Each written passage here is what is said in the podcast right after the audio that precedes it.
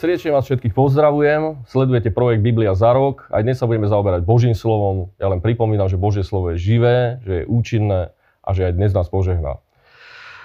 Dnes sa budeme konkrétne zaoberať knihou Genesis 32. až 44. kapitolou. Minule sme skončili na mieste, kde sa Jákob rozlúčil so svojím svokrom Lábanom, ktorý ho dostihol na jednom mieste a tam spolu uzavreli zmluvu.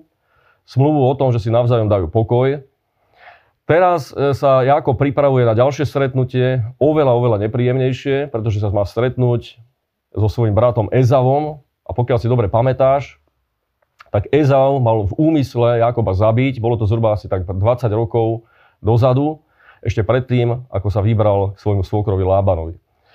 Takže toto stretnutie leží pred Jakobom a v Jakobovi to, v Jakobovi to vyvoláva veľkú tieseň. Jakob je veľmi, sa veľmi obáva o to, že nielen on príde o život, ale prídu o život všetci tí, ktorí s ním idú, najmä teda jeho ženy, jeho deti. A toto je teda veľmi nepríjemná situácia, ktoré má čeliť.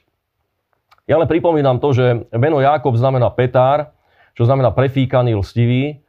A Jakob prišiel rozhodne viackrát za svoj život do situácie, kedy mu ani jeho lstivosť, jeho prefíkanosť nepomohla. A toto je práve jedna z tých situácií, pretože si uvedomuje, že tuto už mu nepomôže lesť, ale pomôže mu len Boh a preto posiela najprv e, poslov k Ezavovi, aby zistili, aká je vlastne situácia, ako rozmýšľa Ezav o ňom a zároveň, aby ho pripravili na to, že Jakob sa vracia domov. Zároveň, e, tak ako som spomenul, začal volať k pánovi, začal e, sa modliť Bohu a začal Bohu pripomínať všetky zaslúbenia, ktoré mu onoho času Boh odozdal, zaslúbenia o požehnaní, zaslúbenia o ochrane, zaslúbenia o rozmnožení. Toto nám hovorí práve o tom, že je veľmi dobré a nielen v kritických situáciách pripomínať Bohu všetko to, čo nám zaslúbil, pretože na zaslúbeniach a viere v zaslúbení stojí východisko z mnohých krízových, ale aj ďalších situácií. E, Jakob posiela, alebo prichádza najprv ešte na jedno miesto, e, kde sa stretáva s táborom anielov. E, toto miesto nazýva Machraim. Tábor anielov tiež E, pripomínal Jakobovi, že je na dobrej ceste, pretože tak ako hovorí aj Žalm 91. Boh posiela svojich anielov, aby nás ostrihali na všetkých našich cestách. To nech je aj pre teba povzbudením. E, toto ukazuje Jakobovi, že Boh je s ním, že je na správnej ceste.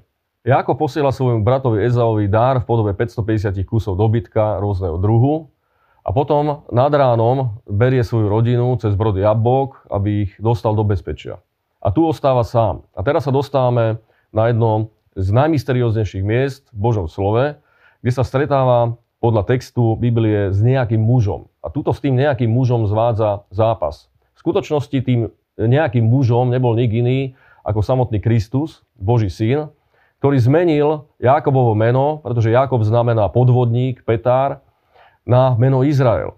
Toto bol veľmi zásadný zlom v Jakobovom živote, aj preto, že pri tomto zápase bol vyšinutý jeho klb a od toho času vlastne Jakob krýval až po zvyšok, svojho života. Prichádza k stretnutiu Jakoba s Ezavom. Jakob sa pokoruje pred Ezavom a v skutočnosti toto stretnutie nie je ani také dramatické, ako skôr dojemné. Jakob predstavuje Ezavovi celú svoju rodinu, odozdá mu dary a nakoniec si každý ide svojou cestou. V skutočnosti medzi týmito dvoma národmi prebieha jeden trvalý duchovný konflikt. Napríklad na adresu Edomcov Biblia uvádza tie najhoršie odsudzujúce proroctva.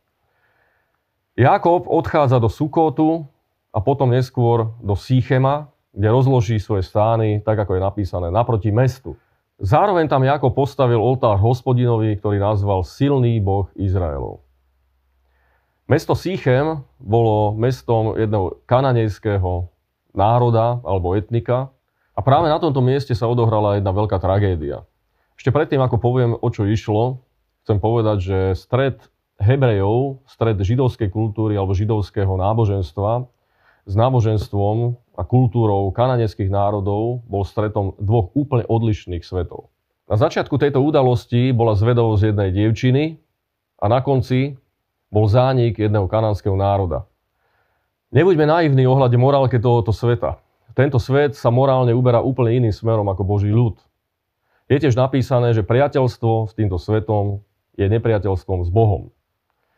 príbeh Díny, jedinej céry Jakoba a Leji, v nás zanecháva tiež takúto morálnu dilemu, pretože Dína ako zvedavé dievča sa vybrala e, spoznať rovesničky Kanánu, Sýchemu a dostala sa do e, jednej situácie, že bola zneúctená, bola unesená, bola znásilnená. Musíme povedať, že e, tento spôsob takéhoto chovania bol pre Kanáncov úplne bežný. Promiskuita bola úplne bežnou súčasťou ich života, tak ako to vidíme aj dnes v spoločnosti sveta.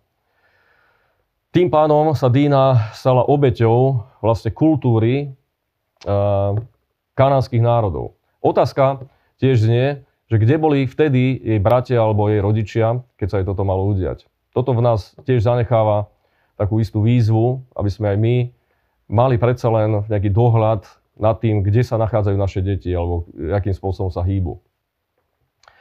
Uh, bol to práve Sýchem, ktorý bol synom kniežaťa Sýchemu, ktorý uniesol Dínu, ktorý ju znásilnil a zároveň sa potom do Díny zamiloval a chcel po svojom otcovi, aby e, sa dohodol s Jakobom a dohodol vlastne e, manželstvo medzi ním a Dínou. Na čo však jej bratia, a jednalo sa o Simeona a Lévyho, zareagovali tým, že vymysleli jednu lesť voči Sýchemu, Sýchemcom, obyvateľom e, Sýchemu a tou lesťou bolo, bola obriezka, pričom vieme, že obriezka bola zmluvou medzi Bohom a, e, e, a Abrahámom a jeho národmi, ktoré vychádzajú z Abraháma. A táto obriezka teda sa stala takým prostredníkom alebo sprostredkovateľom pomsty, ktorú vymysleli e, synovia Jakobovi proti Sýchemovi. Tak sa aj stalo, že obyvateľia pristúpili na to, že sa nechali obrezať a po troch dňoch, keď mali najväčšie bolesti, tak nabehol Simeon s Lévím a pobili celé mesto, vyplienili ho, vypálili, pobrali ženy a pobrali e, majetky, dobytok, odnesli ich a toto spôsobilo Jakobovi veľkú bolesť, pretože vedel, že toto vypôsobí v ostatných okolitých kanánskych národoch veľkú nevôľu voči Izraelu a tým e, môže prísť k veľkým problémom vojnového charakteru. Dá sa predchádzať takýmto tragédiám? Ak áno, tak ako? Voči hriechu by rozhodne človek nemal byť ani zvedavý a ani naivný. Hriech má zväčša veľmi lákavý obal, ale jeho dôsledok môže byť veľmi trpký. Bože slovo Matúšovi nás povzbudzuje, hľa posielam vás ako ovce medzi vlkov, a preto buďte opatrní ako hadi a prostí ako holubice. Ak sa pridržame Božieho slova, sme v bezpečí. Ak sa rozhodneme ísť cestou zvedavosti, nikdy nevieme, aký môže byť dôsledok. Boh aj naďalej hovoril k Jakobovi a zjavil sa mu, ale o týchto veciach si už povieme na budúce. Ceníme si vašu podporu a vaše finančné dary, vďaka ktorým sa Božie slovo dostáva až k vám. Buďte požehnaní.